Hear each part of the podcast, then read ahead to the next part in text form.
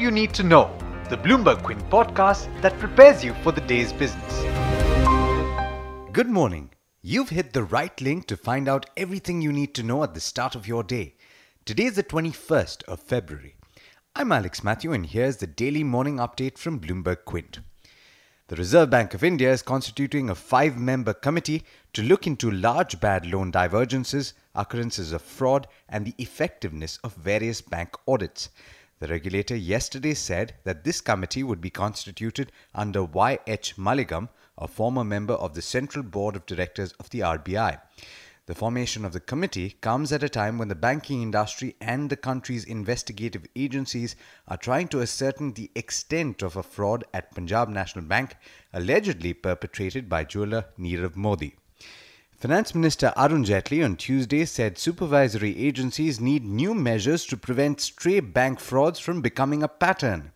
The agencies, he said, would need to introspect to determine what additional measures they would have to put in place so that cases such as the PNB fraud are put to an early end and not repeated. Mukesh Ambani led Reliance Industries will acquire a 5% equity stake in film entertainment company Eros International PLC for a total consideration of close to $49 million. Following the deal, RIL and Eros International Media, the Indian subsidiary of Eros, will equally invest up to 1000 crore rupees in total to produce and buy Indian films and digital content in various languages.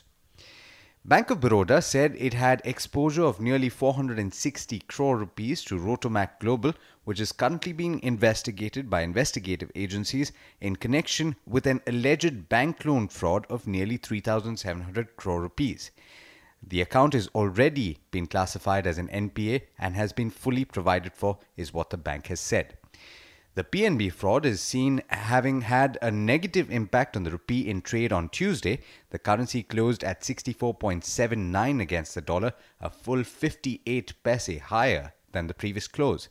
It was, by the way, the worst performer among Asian currencies. The US stock market only had a taste of the potential damage from higher bond yields earlier this year, with the biggest test yet to come. That's according to Morgan Stanley. London based Andrew Sheets, Morgan Stanley's lead strategist, said the correction in stocks between late January and early February was an appetizer and not the main course. In international markets, US stocks declined after a six day rally, weighed down by disappointing results from heavyweight Walmart. The dollar moved higher against major currencies.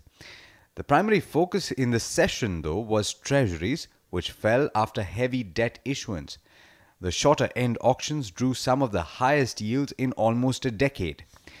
The US Treasury yesterday sold securities worth $179 billion as it works to rebuild its cash balance following the recent suspension of the debt ceiling. All told, the offering saw decent demand. That's according to a Bloomberg report. The S&P 500 ended lower by 0.6% while the Dow lost as much as a percentage point. The Nasdaq closed more or less unchanged but still in the red. Asian stocks have opened in the green with the Nikkei in Japan up as much as half a percent in early trade. And now it's over to Darshan Mehta for the trade setup for the day. Morning Darshan. Positive cues coming in for the Indian market. Good morning, Alex. Good morning, viewers. Uh, the morning cues seem to be pretty decent. The SGX Nifty is indicating a positive start, and the commodity cues are pretty stable at this point of time. In terms of news back home, Mahindra CIE came out with a strong set of numbers. Revenues were up 40%, profit was up 33%, EBITDA up 72%, means a double digit margin uh, this time around compared to 8.5%. So the margin this time was 10.4%. Huhtamaki PPL also strong set of numbers. Revenues up 77%, net profit up 75%, EBITDA up almost 11%. In terms of other news, Reliance will buy 5% stake in Eros International PLC for $48.75 million. Remember, this is the parent company of Eros International Media, which is listed here. Eros International PLC ended up 5% in the US markets.